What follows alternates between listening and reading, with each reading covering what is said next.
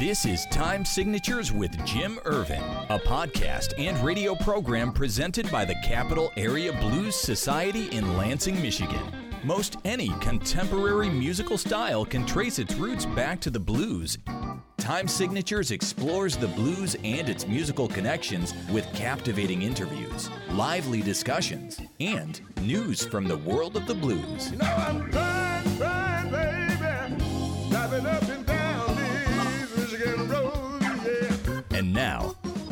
is, your host, Jim Irvin. Baby, I'm home. Hey, everybody. Thank you so much for joining me once again here on Time Signatures. I am your host, Jim Irvin, and we are pleased once again to welcome Gideon King of Gideon King and City Blog back to the show. This is part two of our conversation, and you can listen to previous episodes at lccconnect.org under the Time Signatures podcast webpage. One of the cool things that I was thinking about while you were talking about all of the older uh, blues, Scofield and, and whatnot, are you aware that Fleetwood Mac was at one time a blues band? Absolutely. I'm just I was blown away. Um, I think it was called Before the Beginning. It's a three CD set. Yeah. Hell yeah. Of and course. a friend Yeah, of yeah. mine exposed me to Fleetwood Mac doing the blues, and I was just absolutely blown out of my socks. Oh yeah, man. Of course. Yeah, yeah, yeah. And that's what I'm saying. Like the blues is an overt thing, but it's also really hidden in everything. It it, re- it really is. You know. Yeah. I'm just thinking of like people might say like you know um, Derek Trucks is a great blues guitarist. Okay. Um, you know he's a great slide. I mean, you know, or John Mayer when he's doing his trio stuff, he's a he's a decent blues guitarist. But you know what?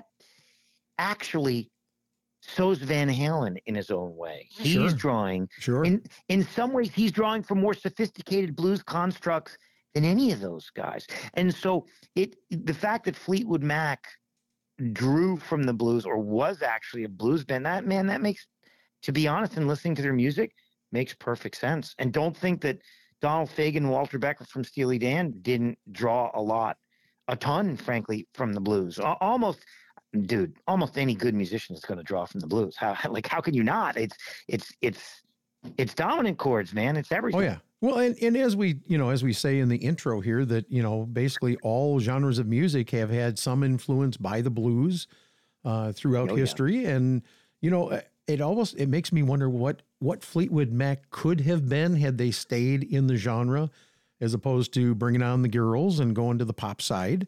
Yeah, Um, yeah, yeah. Well, you know, but it's still a well, nice you know, body the- of work, you know. Oh yeah, hell yeah. You know what it is? The blues keeps people in a lane. Like look at Gary Clark Jr. Okay, there's a sort of modern day, you know, blues guy. Whether you like him or you don't like him, whatever. That's a matter of taste, I suppose. But like, he's a big name. Okay, but he's still considered in the blues lane. And that like that will limit someone, right? Like like you're not going to be packing stadiums like Taylor Swift or U2 or Yeah. Coldplay or or whatever if you're in the blues lane. I'm not saying you can't get, you know, 3,500 people or 4,000 people or maybe even more in a room for a room cap, but it ain't going to be 59,000 people with their iPhones up like it is a Coldplay concert. Yeah, let me ask you a question because I have been talking to a lot of musicians in the blues, uh, in Yeah. the blues lane, if you will, Yeah. and they go over to Europe because Europe has embraced the blues. They will pack stadiums. They will bring Right. out 10, 20,000 people. Um, Yeah. uh, a big group just showed, just went over to um, Romania. They went over Brazil. I think it's Brazil, Romania, the open. Romania, right. Yeah. I mean, and we're talking Toronzo Cannon. we're know, talking. it's, it's funny. It's funny that you say that because there are ways in which, and listen, I don't want to be one of these Europhiles that says America sucks and Europe's great. Like that's boring. But like by the same token, there are ways in which that Europeans are uh, intellectually and artistically more open than we are. People watch more old movies in Europe. Um, you know, there's more attention paid to the craft of cooking in Europe in some ways and they're very open to jazz. I mean, people love jazz in Spain and, and, and, and France and so on. And so it makes kind of weird, perfect cultural sense that the blues can have a bit of a more of a popular appeal uh, in Europe, or let me put it this way, can scale up in Europe in a way that it can't scale up in the United States because there's a certain artistic sensibility to the blues Agreed. that yes. is it's it's like a very soulful unique human thing and you know listen i mean we're the americans and they're the europeans and sometimes europeans can be a little more human than we are um, Mhm. in some ways. And, and listen again i'm not here to tell you know, you know say europe's they do this and that better and they're better than america. No not at all. That's not what i'm saying. But i am saying i am saying there's a certain open architecture to their architect to their artistic sensibilities that that that makes what you're pointing out make at least perfect sense to me is i guess what i'm trying to say Well, and it's it's something that you know, as I've been diving deeper into doing the podcast, and I talk to more people. Um, we went to see Buddy Guy a few weeks ago over in Grand Rapids, and um, Cool. he he was talking about the history of the blues and how uh, Jimi Hendrix was big into the blues, but uh, Yeah. he couldn't break out in the United States, so he went over to Europe. totally And by the um, way same same with some guys in jazz. Look at dexter gordon. Yeah. um, and and and and i don't know if that had to do with racism because there was plenty of racism in europe too. But I, but I, you're absolutely right. Some of those types of things i mean listen um where did louis armstrong make all his money? Okay? Yeah. europe. So Yeah. like that's where the guy became a what the, the equivalent of a you know loaded as hell he made he made that money in europe more than he made in the united states and you hear that story um, over and over and over again. yeah, and and Charlie Parker in some respects, and Dexter Gordon, and and and dude, I mean, we can we can go on, we can go on forever. And so there is there is something to be said. On the other hand, Jim, there are elements of the blues that are so uniquely American. Let's forget about Jimi and Stevie Ray. Sure. Let's just sure. talk about a guy like Skip James. Remember Skip James? Yep. Oh yeah. So, so so Skip James was great playing that sort of janky guitar. He sounded great, good feel, and so like that's a unique. You know, he almost wrote protest songs or or or or you know songs that that that reflected his position of a, of being oppressed, and so that is a uniquely American element to the blues, which I love, which is cool as hell, and Yeah. and and and and and beautiful. So, but you're so right. You know, it's funny. I wasn't thinking we would talk about this on the podcast, but you're right. These types of things are more they're more accepted in in Europe in some respects than they are in in. The, you know what? Even in terms of people's sense of humor, like in some ways, like Americans have lost their sense of humor. Like Yeah. you go to Europe and you know you can still laugh and make kind of inappropriate jokes. You can actually have a little fun. You know what I mean? And so it's like maybe it's all part of a more kind of a, a more open architecture, like I was saying before, of of of speaking and creating. I don't know, man. I don't know what the answer is. It's something else, I'll tell you. And you know, and as I said, as I dive more into this and I get deeper into it, I mean, I'll be honest with you. I wish the blues had a better following here in the United States because I would be Me at more shows. I mean, I I just went down and, and got to see Thornetta Davis, who just won a blues award Oh yeah. for the uh, female soul uh, award winner of the year. Um, eh, just incredible, incredible, and I got to see Toronzo Cannon and Joanna Connor this year. I mean, it's a, it's a big deal. But now uh, let's look at the other side of this. I am going to see somebody who is not in that blues lane. He does do Right. blues the traditional way, but he also does like a blues rock, and that's Joe Bonamassa. And Oh um, yeah, and he's a and he's a great shredder. Um, and, Oh, yeah. and and he's a bit of a modern day example of keeping the blues alive with a little bit more of an open architecture. Right? It's not Albert King. right, It's not Robert Johnson. Um, or you know, it's not Rory Gallagher. It, it's a more modern day shredders version of it that has elements of of you know even Van Halen or or or whatever. But yes, he's important because he keeps. You know who's damn good. While we're just sort of sure, go you ahead. know, blue sky. You know who's really good? Eric Gales. You familiar with Yes. him, right? Oh God, yes. I love Eric Gales. Yeah, and he's a good modern day player because he's exploring things a little bit more harmonically, and he's a cool player. Yes, there are these modern day things, but here's the thing: whether we like it or not, when we talk about Gary Clark Jr. or we talk about Eric Gales, it's still in that, or even Christone. What's his name? Chris uh, Christone Ingram. Uh, that guy. He's- Kingfish, he's, yeah. he's good. Kingfish, yeah, right. They're still like, oh, those are the blues guys. Meaning, they're they're weirdly delineated. Isn't that or- weird? Yeah. or- yeah, it's weird, and I don't, and I just totally sure why. Um, but it, it's it's a little bit of a it's a little bit of a of a shame. Then there's the ones that cross over, like Warren Haynes and Government Mule, that are Mhm. somewhere between the Blues and the Allman Brothers, if you know what I'm saying. Oh yeah, yeah, absolutely. You are listening to Time Signatures with Jim Irvin. My guest today is Gideon King. Uh, Gideon is out of New York uh, City and um, very well known over there with City Blog, a, a band that he organized in 2015. If you haven't had a chance to check out his music, I would strongly recommend you do a search for him on Spotify. Um, I got I got to drag you back here for just a minute, and I want to talk about your creative process. Uh, describe your your process for writing music. Which which comes first? Is it the the lyrics, the music? What is it? How does it work? It just depends. It's got to be a spark. When it's lyrics, it's like some strange thing. An example my wife and I were talking the other day, which shouldn't surprise anybody because we're married, I guess. um, and, and, and we, we were talking the other day, and she used the expression throwing shade. Mm-hmm. And I thought that was like such a slick expression.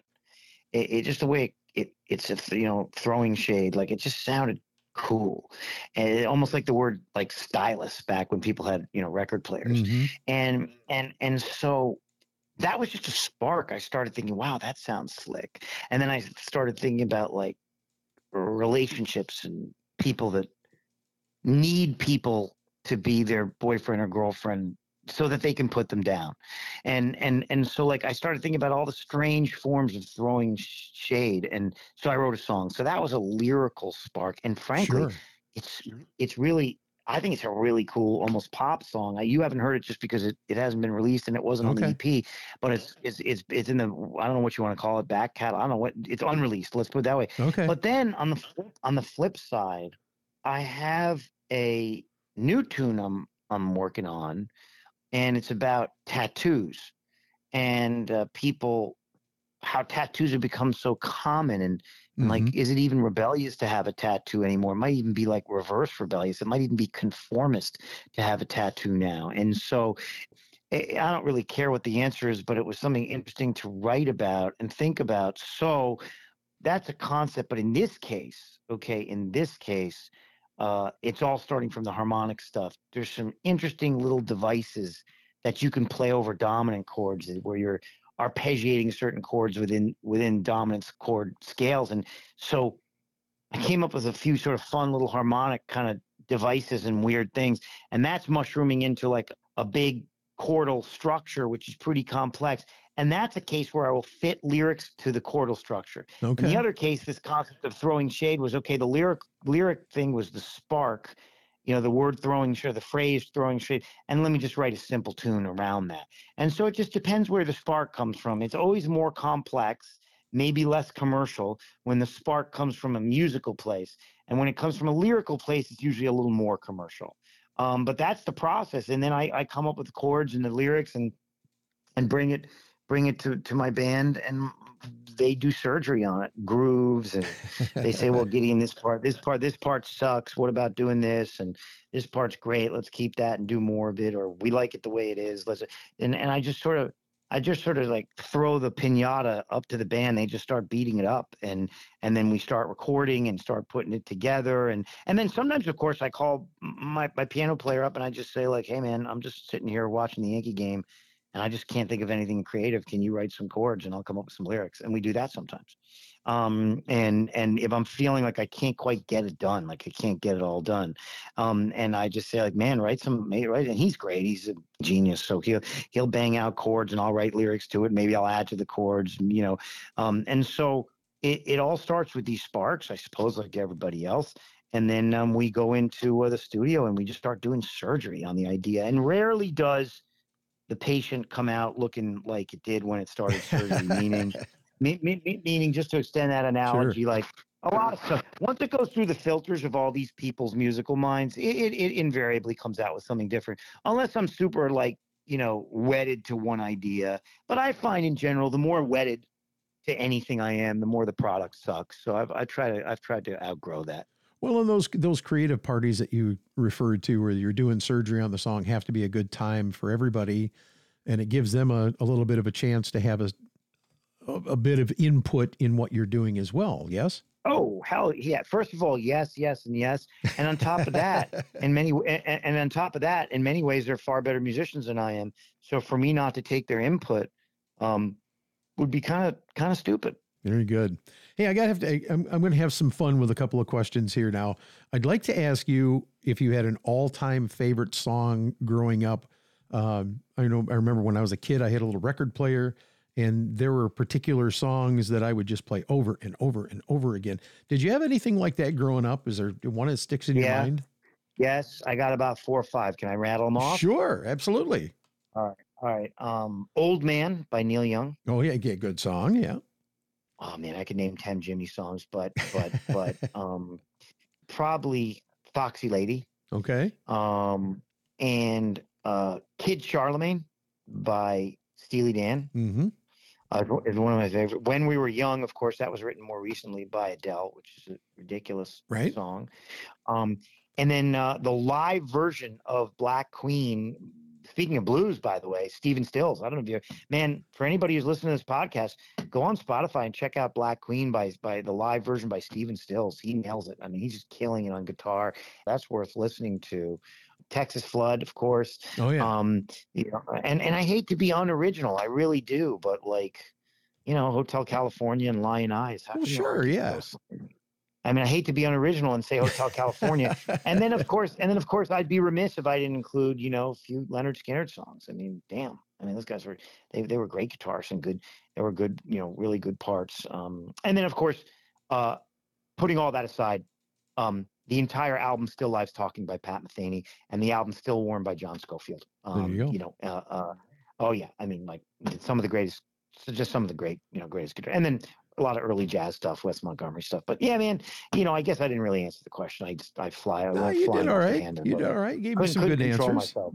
Yeah. Yeah, yeah, couldn't couldn't control it. So in your in your career, I would imagine you've probably shared the stage with some pretty cool musicians along the way. Um, any any names you'd like to share? Any big names? I mean, I definitely in, in the recording studio. I Sure. John Scofield, Marc Broussard, James Genus, bass player for Daft Punk, Herbie Hancock, Gregoire Maret, um, Donny McCaslin, the, you know, sax guy for David Bowie. Um, oh, dude, so many. I mean, just so many. You know, Nate Smith on drums. Um, uh, oh God, I, I can't even. Just, just so many great So musicians. you, so that- you had that- studio time with Bowie? No, I wish. Oh, Uh, okay. Bowie saxophone player Donny McCaslin. Oh, No, no gotcha. time Okay.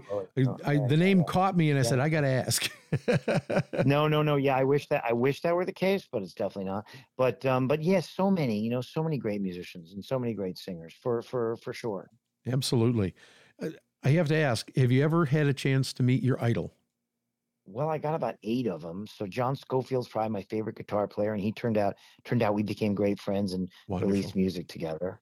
Um, and I don't think I have face to face ever met Donald Fagen from Steely Dan. Okay. um, and I'm and I'm I'm positive I haven't met Jimi Hendrix, um, and and that that that's for that's for sure. Um, and I haven't met Mahler, and I haven't met Snoop Dogg or Tupac, um, and I haven't met Ella Fitzgerald, um, and I, you know, um, so Definitely got some big names met there. Yeah, I've definitely met Pat Metheny for Yeah. sure uh, at the blue at the Blue Note, uh, where I've played, you know, in New York, and uh, and of course Go. Uh, so I've met a few of my idols for sure. Yeah, definitely for sure. Um, but um, but no, I uh, and Neil. I don't think I've ever met Neil Young. You know. Mm-mm. No, that would be cool. That would absolutely be cool. Oh yeah, Ne- Neil is cool. Great songs. You are listening to Time Signatures. Uh, I'm Jim Irvin, and my guest is Gideon King. Uh, we have covered so much ground here, and there's probably more to cover. I, I have to ask as we uh, as we come to the close here. I'd like to know what's what's in the future. What do you? I know you've you've said you've got a body of work that has yet to be released. Um, any other big musical projects that you're working on? Yeah, you know, I, I sort of have like a, what, what I think is a, a simple answer to this question. I just want to expand our footprint the way we've been expanding, and I want to continue to have more people listen to our music, whether it's on Spotify or Apple Music. And I want to continue to improve upon and build out a huge catalog of music, which a growing number of people um, listen to, and uh, continue to build out a really impactful live act. By the way, that's the thing I've learned most from my my the other musicians in the band is how to take a song. There's a song in the studio, and then there's a song live, and um, and impact and, and creating impact is a totally different process for each each, each thing. So continue to to be able to to play. You know, we just got invited to play a festival in, in a number of weeks, and that'll be fun. Very cool. Um, and and and you know, we'll continue to gig and and and play. So expand the footprint, expand the catalog. I have no idea how big we'll get. I have no idea how popular we'll get. But as long as when all is said and done, um, you can sit there with some headphones on and listen to four hours of our music Sure. on Spotify and and and be and and and have your interest piqued and and your creativity or your inspiration jogged or whatever, then then that's that is success for us. We have a bit of a following and we do play gigs in front of people, but you know, geez, I'd like it to be more people. Uh, I'm not. Oh, I'm not too absolutely. proud to say that. And and I'd love to see Um, you come so to I- I Michigan like that. sometime, or I, maybe I'll get out there.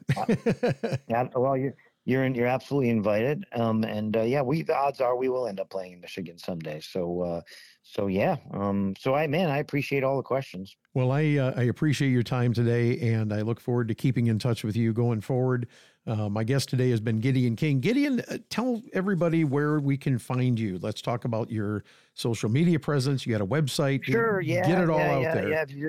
Yeah, Gideon King and City blog. We have a website, of course, um, and then of course just go to Gideon King City blog on uh, on Instagram.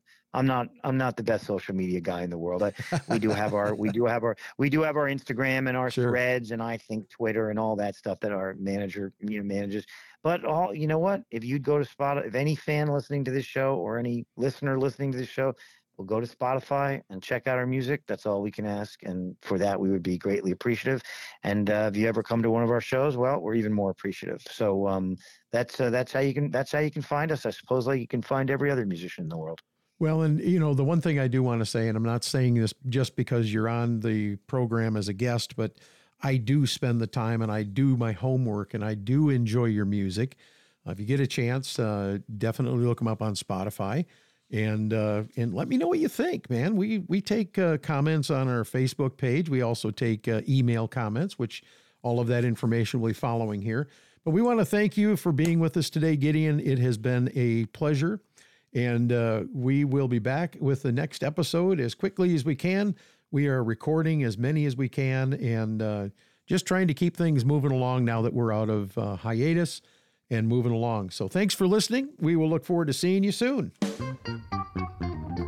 This has been Time Signatures with Jim Irvin, presented by the Capital Area Blues Society in Lansing, Michigan. For more information on cabs, visit capitalareablues.org. You can find this episode and past episodes at lccconnect.org. The Time Signatures theme song, Michigan Roads, is used by permission and was written by Root Doctor, featuring Freddie Cunningham. You know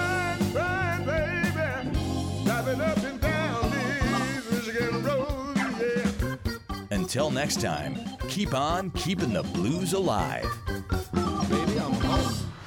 This is LCC Connect. Voices. vibes, Vision.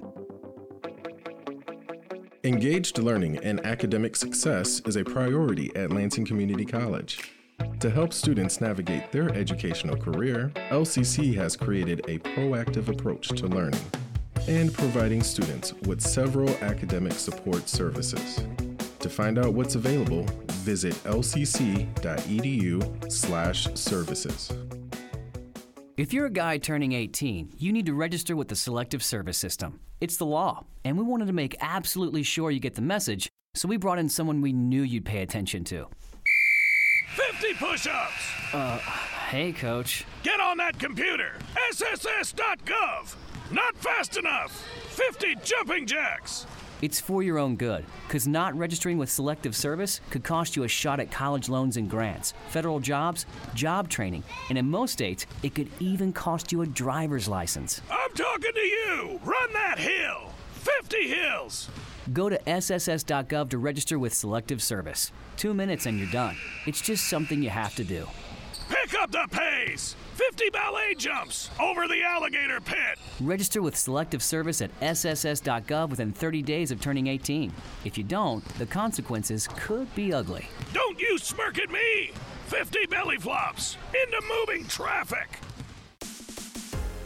On the success scenario, we meet and hear from current LCC students who faced adversity, why they chose LCC, and how they turned their situation into a successful one. Definitely now, after second semester, my self confidence is up there. I can do this and I can do this well. Age has nothing to do with it. Like I told you before, I have the I have notes from that first meeting, and it was take your age out of it. You deserve to be here. You belong here. I'm Dustin Abrego. The Success Scenario is a program dedicated to inspiring students towards a path of success. You can listen to this episode and past episodes anytime online at lccconnect.org. Founded in 1957, LCC has addressed the needs of Michigan industries through education for more than 65 years. Anchored by the downtown campus located in the heart of Lansing, LCC serves mid Michigan communities with additional campuses in Delta Township, East Lansing, and Livingston County. The college offers more than 200 degrees and certificate programs and is accredited by the Higher Learning Commission. Those interested in learning more about LCC may visit lcc.edu slash you belong. LCC. Connect. Voices. Vibes. Vision. This is Melissa Ford Lucken. Rosalie Petrowski. Susan Seraphin Jess. Editors for the Washington Square Review. Washington Square On Air showcases the poetry and fiction of the latest edition of LCC's literary journal, The Washington Square Review, read by the poets, authors, and editors themselves. Expect unexpected as our contributors express experience and fantasy with humor, imagination, poetic license, irony, and passion. If you love language at its most original, please join us in our Audio Town Square to celebrate a community of writers spanning from around the world to, to Lansing. Hi, this is Melissa Ford Lucken, editor for the Washington Square Review. I'm here today with Erin Fischer, one of the authors from our most recent issue. We're going to talk about her piece, I Can't Win and I Can't Get Out, and other writerly things. Thanks for joining us today, Erin. Thanks so much for having me. Tell us a little bit about your piece. What was going on in your life when you wrote it? Gosh, there was so much going on. A lot of it was really centered around uh, therapy. I uh, was kind of like in the middle of dealing with a lot of the aftermath of an apartment fire that had happened in my building at like basically the most inopportune time possible. And um, I was really struggling with housing insecurity. And I had sort of gone into this really deep psychoanalytic work and it kind of like all was coming to a head at once and i was in like i thought i was in more of like a safe place to kind of like unravel but then everything around me kind of like unraveled at the same time and um, so i was just kind of all over the place for a while yeah that's kind of like the high level picture of what was going on. That sounds incredibly difficult. Talk a little bit more about the fire. How did that affect you as a person and as a creative person? It was very jarring. It was the kind of thing where it was really unexpected. It was caused by somebody else in the building who drilled into a gas pipe, then called a plumber.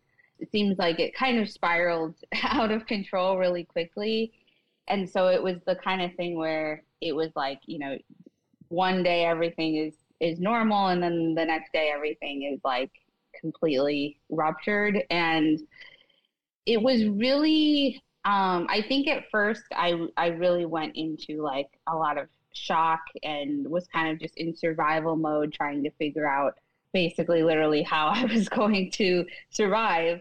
Um, and it opened me up, I think, creatively in a lot of ways. But then I went through a lot of like ebbs and flows, just kind of like emotionally, how I went through a lot of ups and downs kind of as the whole thing was playing out. Um, I feel like creatively, my cadence kind of followed where I'd have periods of um, just really prolific writing um, where I could sit down and like a thousand words would just like come pouring out. But then other times I wouldn't feel like I had anything to really say for weeks. And so it was very like uh, lots of highs and lows and like vacillation. So it was very chaotic, I would say. Hearing you talk about your experience helps me understand your piece quite a bit more because the piece is fairly abstract. And I think that when people read it, different people are going to get different meanings from it. And I think that's one of the strengths of it. It's really interesting and unique that way. I'm going to ask something, and I think other people will wonder about did you lose many of your objects? Yes and no. It's kind of a, a weird answer. Um, the fire largely, the damage was like structurally for the most part. And um, I sort of came into it like after they had put it out. Um, that's when I kind of like, I was coming home and like 30 minutes ago, they had put out the fire. And so my objects were largely untouched. There was a couple areas um, where because they had to break into our apartment, and so there was a couple areas like of destruction, and it was in the walls and the ceiling, so they had to like put a hole in the ceiling. I didn't lose that much, but I ended up kind of losing everything because um, a lot of it just like was going to be too hard to salvage, or a lot of, especially like a lot of my clothes and things like that, were damaged from the smoke and the fumes. And a lot of it just like wasn't worth taking and i also didn't really like have a place to go for a while. I was i lived in a hotel for a while and then i was house sitting for a while. And um, luckily i had renter's insurance and um, so i was able to get claim money for virtually everything and like the cost and the hassle of like putting stuff in storage um, and kind of doing that whole process seemed like it would be more trouble than it was worth. And so, kind of, yeah, like I kind of ended up losing like almost everything. Um, there were some clothes I was able to, because I, I really like clothing a lot, and those were some of my most prized possessions. And there were some things I was able to kind of save. Um, or at some things I got like heavily dry cleans that I was able to get the fumes out of um, that I wanted to hang on to. But yeah, so I kind of ended up losing a lot actually. It sounds incredibly disruptive, not just for your possessions and your like your safe space, but just your sense of well-being and security. Yeah, absolutely. What absolutely. Yeah, what city were you in? New York. Okay, cuz I you've lived several different places, right? I have, yeah. Um, most of my adult life has been in New York, and like in New York, even I've lived in many different apartments, as a lot of people do. But yeah, I've lived I've lived in Texas for a while. I've lived most of my adult life has been like Texas, Ohio, and New York. And then I had a period where I also kind of like traveled and lived nomadically, um, which was really fun. Uh, but yeah, that was kind of even the weird thing. Like this particular apartment was like probably the best one I've lived in in New York, and just like all things considered, it was like I was planning to hold on to it for a long time. Um, and just like the whole, and we had like uh, just signed on to live there for another year, and like all of that happened like right afterwards. And the housing market here is like astronomically expensive anyway. But then since around that time in 2022, it's been unprecedented as far as like the price increases. Um, and so it was also kind of like the worst possible time to be displaced like that. So, um, yeah, but it was in New York. I'm interested to hear a little bit about the different places you've lived and how they've shaped you as a writer. How does that moving around and living in different places and especially the nomad lifestyle that sounds really Yeah. intriguing. Yeah, it was so much fun, but it was very chaotic also, kind of in a lot of ways. And I think it's made me I feel like I'm I'm in motion a lot and there's been very few periods where I've been just kind of like grounded in one place. And I think that movement is really helpful to the creative process in general and like has made me like really prolific and there's a lot of downsides i think also of like of not like being super grounded at the same time but i think my own experience and even like talking to other writers and creators a lot of times stagnation is really what causes a creative stifling. And so i think being so uh, transient has really prevented that from happening to me because i'm i've always kind of been moving and not really like stuck into one particular place for too long Texas seems like it would be quite different from New York. Ohio kind of in the middle. So um, that does that do the contrast of the different locations that you've spent time in does that help you with your writing? Yeah, definitely. Yeah. I, I always feel like different aspects of my personality or even just like subconsciously of my like thoughts and feelings and behaviors will kind of change depending on where I am. And I think that's just natural because you tend to kind of assimilate into the environment you're in. I think it's hard to like, I think qualify exactly like how that happens, but I think being in places where there's a little bit more quiet and stillness, um, not as much like movement going on because like in New York, it's yeah, everything is you know go go go all the time, and I like in Texas especially, there's a lot of stillness and calmness, lots of like space. Um, I feel like that like expansiveness really has come through in the times that I've been there. Um, and Ohio might be like somewhere in the middle, kind of like you said. So I definitely think where I am and like the environment I'm in definitely impacts my writing and my creative process and the kind of things I'm thinking about and exploring for sure. So do you plan to stay in New York then for a while? I do. There was a period where I thought about maybe relocating, and I actually did go back to Texas for a little bit in the winter. And New York is also really miserable in the winter, so um, it was nice to kind of get away from that. But um, I think ultimately, I feel like this really is my home, and anytime I go somewhere else, I end up kind of missing New York, and I haven't had that same kind of experience. I think otherwise where it's such a constant. And i do also really i think enjoy the chaos in a lot of ways and that lifestyle is a little bit more like normal here and conducive. Um, and there's just something about it that just feels uh, like it fits me. And so um, i do. I i do not have plans uh, to leave new york Let's imagine someone's thinking about visiting New York and they want to do the Erin things. What would you suggest they do?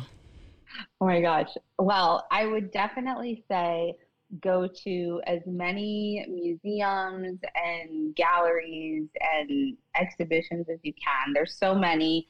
And I've actually kind of been on a quest this year to, um, like, I have like a whole list and I'm trying to go to as many as possible because there's so much culture and history and things you don't even realize um, that are like right in front of you.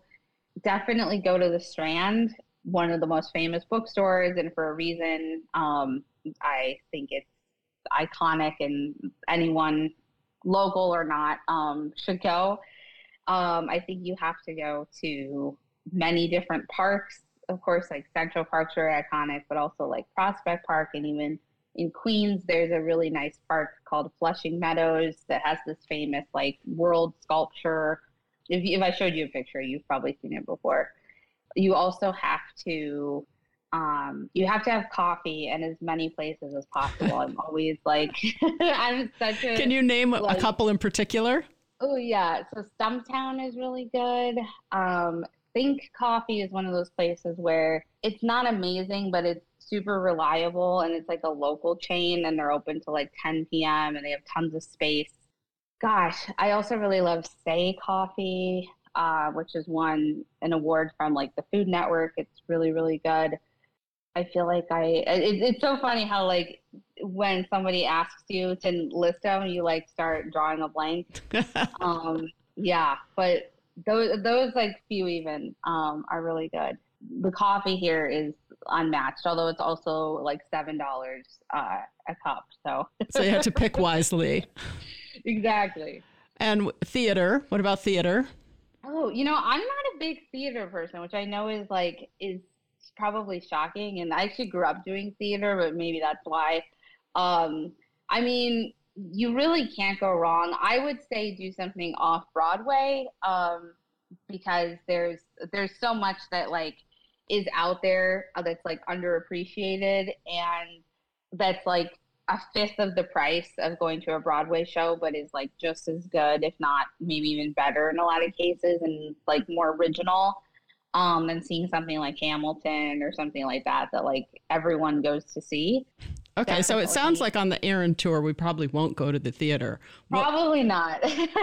what about soundtrack? If we were going to have a soundtrack, is there any particular music we should listen to while we're walking to the coffee shops and the museums?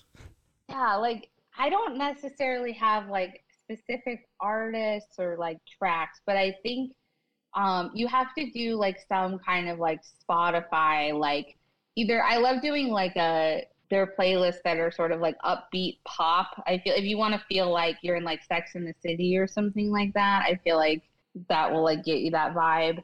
Um, or if you want to just feel like a little bit more raw and kind of gritty, um, some kind of like hip hop or, or like doing like a anything from like Jay Z is great for that. Um, especially if you like are in Brooklyn. All right, let's switch gears and talk a little bit about your writing. Do you use music while you're writing? What's your process? I do. It it does change. I think sometimes I find the music distracting. I've read research about this, and um, scientifically speaking, the best thing to do is to listen to music that has no lyrics in it, because um, you actually will be more productive than if you're listening to silence. But it's when you have a lot of lyrics that uh, you can get more distracted. So I will a lot of times put on just some kind of like mood track that like doesn't have lyrics or doesn't have many. Um, and especially if I'm trying to like induce a particular feeling, um, I'll try to kind of like go accordingly to that. But sometimes I, I flout those rules and I will just kind of listen to something that I really enjoy to try to like get myself kind of like in the mood or just kind of like, okay, like it's time to kind of like turn my brain on. And then sometimes I, I like to actually write, and this is something I love about New York because I feel like people don't really do this in other places, is actually like taking my laptop and just like going like to a park or something like that. And i in like it's very normal here and just kind of like being like amongst the people or like a coffee shop or something like that too is great. And just kind of like having the background noise of life around me because i feel like that um i do think sometimes if it's too quiet uh my mind will just kind of wander and i find it easier to focus if there's like some kind of background. But that's something I do also. And I think it does actually help me focus. Do you typically work on more than one project at a time, or are you a one at a time kind of person? I'm a dabbler in, in, in, life in general. That's yeah. I tend to go between a lot of different things. I feel like it's less efficient, probably, but it's very hard for me to just be working on one singular thing and kind of not get into anything else. How do you know when you're done with something? Oh, that's such a good question. I think it's just a gut instinct. I think you feel it. There's just, I feel like this, almost like this punch, but like not painful, like, but just this like almost punch in my gut that's like, that's it.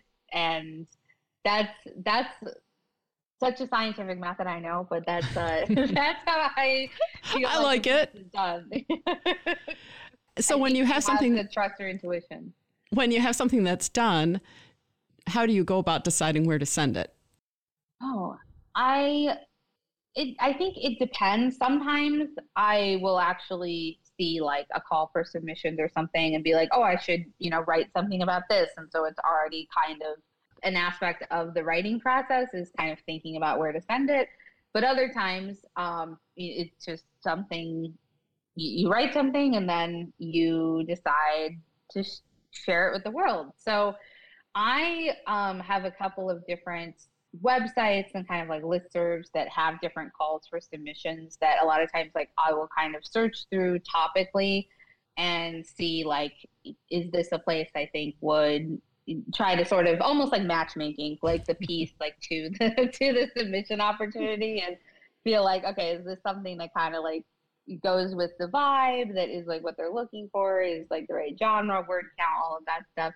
And a lot of times too i really will just kind of fly by the seat of my pants and like just kind of do what feels right. Like if i feel like this piece would be great in this publication or i see a call for submissions and i'm like oh you know i i wrote this thing recently that i think um, i really want to share i'll just go ahead and submit it that's cool. I like that. So it sounds like you're probably working on more than one thing at this moment. But what's your favorite Yeah, thing how did you know? today that you're working on? Oh, my favorite has got to be uh, the manuscript that I've written. I've uh, I wrote most of it about two years ago, and I've been recently going through and doing a lot of edits. Um, I haven't touched it for a while, and so it's really interesting to like go back in kind of with fresh eyes. And it's amazing also how much you forget even of what you've written. That's got to be my favorite. And um, I've also I'm in a few different kind of writers groups, and um, I've gotten feedback from some people and everyone because I think too, and it is sort of a memoir, and I think there's a thing where um, I don't know, you think your life is so interesting, um, and it and, there's a question of is this actually something someone would want to read, or like is there something valuable here, or is this just interesting to me? And everyone that I've shared it with has had really positive things to say. I mean, I don't think someone would probably say like this is garbage to my face, but you know, I mean, I think you know, like, um, You can tell. Getting, you can tell exactly, and and I've almost been surprised at like how positively it's been received, and like everyone has been really encouraging with continuing to work on it and thinking it can go somewhere, and so I have really high hopes for it, and I am really proud of it, and so that's that's got to be my favorite. That sounds great. If Thank readers want to stay in touch with you and watch for this manuscript when it makes its way out into the world, where can they find you? They can find me mostly on Instagram at enigmatically Erin. I also have a little Instagram blog that I run where I document different coffee shops and breweries and books and bagel shops that I read. That also is, on the Erin tour is like getting a, a New York bagel, um, which is at Bagels, Books, and Brews on Instagram. Um, and you can also find me on Twitter at Erin Fischer 8, although I'm not super active on Twitter. Um, if you would like to stay in touch. Great. Well, thanks a lot for coming and talking to us today. Thanks so much for having me. Thank you for listening to our talented poets and authors. Until next time, this has been Washington Square on Air. Where we showcase selections from Lansing Community College's literary journal The Washington Square Review, a publication featuring writers from the Great Lakes State across the nation and around the world. To find out more about the Washington Square Review, visit lcc.edu slash WSR. We hope you enjoyed listening as much as we enjoyed sharing.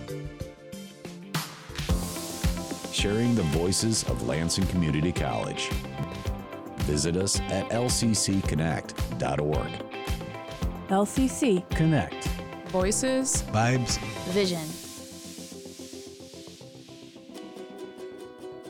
12 Operations at Lansing Community College is a proud collaborator of the Mason Promise Scholarship. The Mason Promise Scholarship is a community organization of volunteers that guarantees funding for two years of Lansing Community College education to selected Mason Public School students. For more information on the Mason Promise Scholarship at LCC, please visit lcc.edu/slash hope.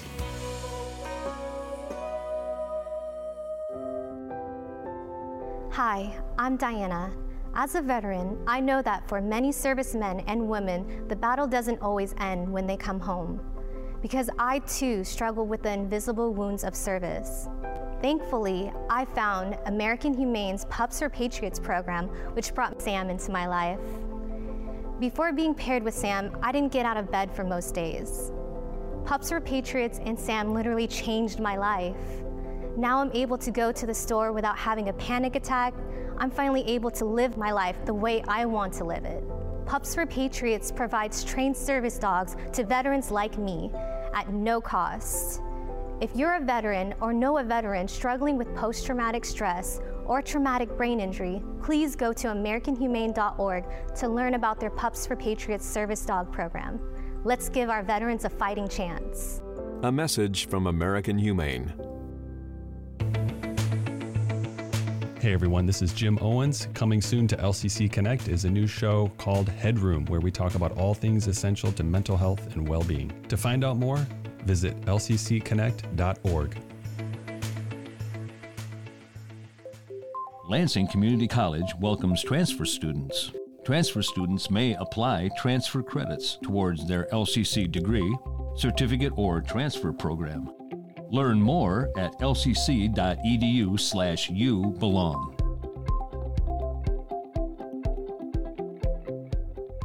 LCC Connect. Voices Vibes. Vision.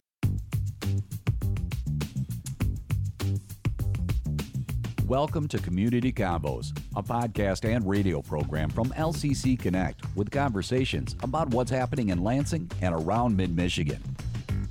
Hello, hello. We are back with the convo. I'm Cassie Little, and I am here today with Paige Tufford, the LCC Performing Arts Production Coordinator. Thank you for joining us, Paige. Hi, Cassie. Thanks. We're so happy to have you here, and I think um, maybe to have a conversation that will continue throughout the year because today we're talking about the first show of the theater season, right? Yes, yes. Isaac's Eye. Isaac's Eye. All right. So we'll we'll just kind of give you all a rundown of what to expect and hopefully you come out and see it. So Isaac's Eye, when are the performances, Paige? We open on October 6th. All so right. when we run two weekends, uh, the first weekend on October 8th, the Sunday matinee is at 2. And that performance will be sign interpreted by our students here at LCC Awesome. in the sign language interpretation program. All right. So that's on Sunday, you said. That yeah, Sunday that at Sunday 2. show. All right. Um, is that is that kind of what we'll expect from most shows? Is that there will be a sign interpreted performance? Yeah, we're just getting back to that this season. Um, and we're really excited to be working with uh, those students and their coordinator for these projects. Yeah, some real life experience, right? And a It combination of different programs. I oh, love yeah. that. And I think the sign language uh, students are really excited to get on stage. You know, it's, Yeah. it's a very popular project. so- Yeah, that's awesome. Yeah. All right, so it's in October. We'll repeat those dates at the end for you all, um, but that's coming up. And uh, Isaac's Eye, can you tell us a little bit about the show? It's being directed by Andy Callis, who's on our theater faculty, and it's a very interesting show. It's about Isaac Newton. And uh, it's about Isaac Newton when he was a young man, first getting started uh, doing experiments. And if, if you see the imagery on campus that marketing created, it's of an eye with a needle in it. So I don't want to do any spoiler alerts, but one of Isaac's experiments was, you know, he proposed that putting a needle in the eye and changing the shape of the eyeball would allow us to see light particles. Wow. And so that is a central part of the show, but not all of it. It's it's really a great performance and it's all student cast. So we're really excited about that. Okay. Yeah. So that's something I did not know about Isaac Newton. that's I mean, that piques my interest, right? Because you might think like science, math, okay. Right. But there's a little bit more going on there. It is, and, it, and it's not um, a play that was written as realism. So Mm. you're not going to, you know, when I first heard that we were doing it, I thought, oh, this sounds a little dusty, you Mhm. know. But then after reading the script, you know, there's a narrator who Mm. kind of leads us through the action, uh, who also plays other characters in the play. So, and then the other two characters are Robert Hooke, who is a well known um, scientist in history. He's actually invented the microscope. Oh wow. Okay. So, and he and Isaac did, I guess, know each other or come in contact with each Mhm. other. Uh, and then another character is a woman called Catherine, who we think Isaac knew when he was a young man. Mm, okay, so yes, there's definitely some excitement and drama in that. Yes. Um, and it sounds like a relatively small cast. There's only four people in the cast. And all students, you All said. I know there's some productions that take place that maybe community members are a part of, sometimes all student productions. Mhm. So this one is uh, all students, a great way to get them on stage. Yeah, and some of the students are, you know, have been here, so they have a little bit more experience. Some are beginning, some have had experience in their high schools. Um, so this opportunity is really exciting for them and us. Yes. You know, getting them on stage. That's great. Yeah. And this will be in the Black Box Theater, right? Right. It's in the Black Box Theater in the Gannon Building. All right. Um, and you can access that from Grand Avenue. You know, there's free parking Yeah. on Grand after six, and then also uh, park free parking in the Gannon ramp. Yep, if you want to park there and walk through the building, get to the Black Box Theater, enjoy a good show. Right. All right, so Isaac's Eye, again, tell us those dates. Uh, October 6th and 7th, those are at 8 p.m. And then the next weekend on Friday and Saturday, October 13th and 14th at 8.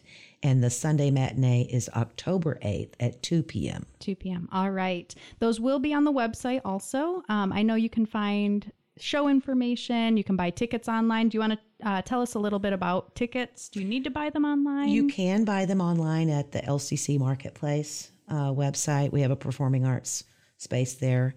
Uh, or you can buy them at the door. All right. You know, cash or credit is great. Perfect. So yes, you can get tickets there online if you uh, are someone who plans ahead, or you can always just show up. So don't worry about that. Um, the website lcc.edu/slash show info. I know you can find show times in case you forget them. Buy tickets online, read a little bit about the show, and look at some of the upcoming shows. Right. So I know you have a show in November. We'll maybe give a little teaser about that. Right. Our show, our second show for the semester is Sense and Sensibility by Jane, well, originally by Jane Austen. Uh, the playwright is Kate Hamill, who's adapted that. And that is being directed by Mary Job, and she's well known in the theater community uh, as a wonderful director. That is also not, you know, written as realism. There's Mhm. a lot of unique uh, performance approaches in that show as well. That's going to be a great show. Yes, so we'll probably have you back on the convo to talk about that. Great. As it gets closer, but you can find all that information on the website. And if you haven't been out to LCC to see a show, come out. The production quality is amazing. The actors are so talented. Mm-hmm. Uh, I just want to encourage people if you've never been to LCC for a show, this is a great one to start with. It absolutely is. Come out. All right. Anything else you want to cover before we go? No, thanks for having me on. We hope to see a lot of people there. Yes, thank you. And thank you for listening to the convo. We will talk to you next time. You've been listening to Community Convos, a program from LCC Connect with conversations about what's happening in our community. To listen to this episode on demand, visit us at lccconnect.org or find us on your favorite podcast platform. If you or someone you know would like to be a guest on Community Convos, email us lcc connect at lcc.edu. And thanks for joining the Convo.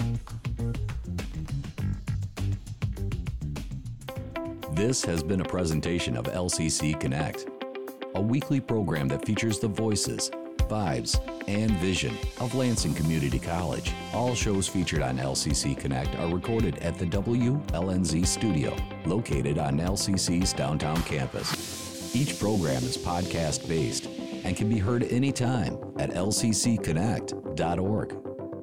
If you or someone you know would like to be a guest on one of our shows, connect with us by emailing lcc connect at lcc.edu.